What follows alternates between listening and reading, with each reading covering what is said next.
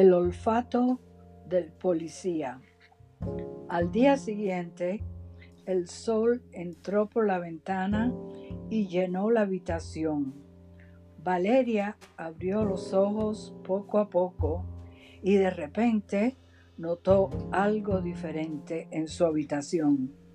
¿Qué es todo esto? pensó mirando todas las flores que había encima de su escritorio. Se levantó, olió las flores y encontró una tarjeta. ¿Te gustaría desayunar conmigo esta hermosa mañana? Las flores y la tarjeta eran de Diego, su novio. Él era el compañero de su padre en el trabajo. Aunque su padre la sobreprotegía, él aprobaba la relación con Diego. Conocía muy bien a Diego porque era su mentor en el trabajo. El padre de Valeria también sabía que Diego era un chico a quien podía confiarle la vida de su hija. Valeria se sintió muy especial. Lo llamó. Aceptando la invitación, Diego quería llevarla al Museo de Antioquía para ver una nueva exposición y ella estaba emocionada. Aunque ya había visitado el museo de niña, ahora que estaba tomando clases sobre la filosofía del arte, ella veía el arte desde una perspectiva diferente. Fueron a un restaurante típico de Medellín. Mientras comían, Diego le contó de los nuevos sucesos de su trabajo.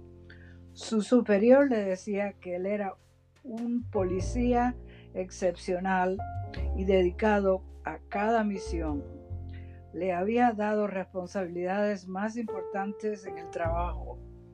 Valeria también tenía buenas noticias.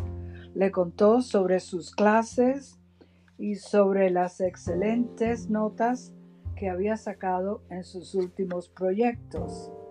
Mientras Valeria hablaba, Diego la miraba como si se hubiera sacado la lotería. Ella era inteligente, ambiciosa y muy bonita.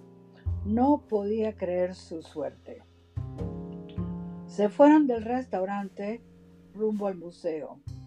Mientras hablaron sobre la situación de la abuela Delia, el humor de Diego cambió rápidamente al saber que la abuela de Valeria todavía no había recibido la aprobación de la cirugía. Lo mismo le había pasado al tío, que había muerto hacía tres, años. Me da tanta rabia. Hay tantas personas en esa misma situación. Tenemos que hacer algo para cambiarlo. Diego, con una actitud decidida. No sé qué puedo hacer. Ya puse un aviso en Facebook. Tengo una página de donaciones. ¿Has recibido dinero? preguntó Diego. Pues no tanto. Es tan difícil. Conozco a muchas personas en la misma situación. Siempre dicen que van a reformar el sistema, pero las reformas no ayudan a las personas que necesitan cirugías o medicamentos en este momento. Lo siento. Ojalá hubiera algo que pudiéramos hacer dijo Diego abrazando a Valeria. Él continuó hablando. Yo puedo ayudar con mi aumento de salario, pero no es mucho, dijo él. Gracias, pero necesitas ayudar a tu familia. Ellos también dependen de ti. Todo se va a solucionar, dijo Diego, pensando en cómo resolver el problema. Pues sí, yo creo eso también.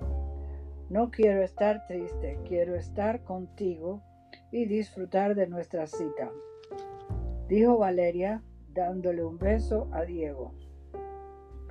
Llegaron al Museo de Antioquía. Al entrar, la mujer de la taquilla les dijo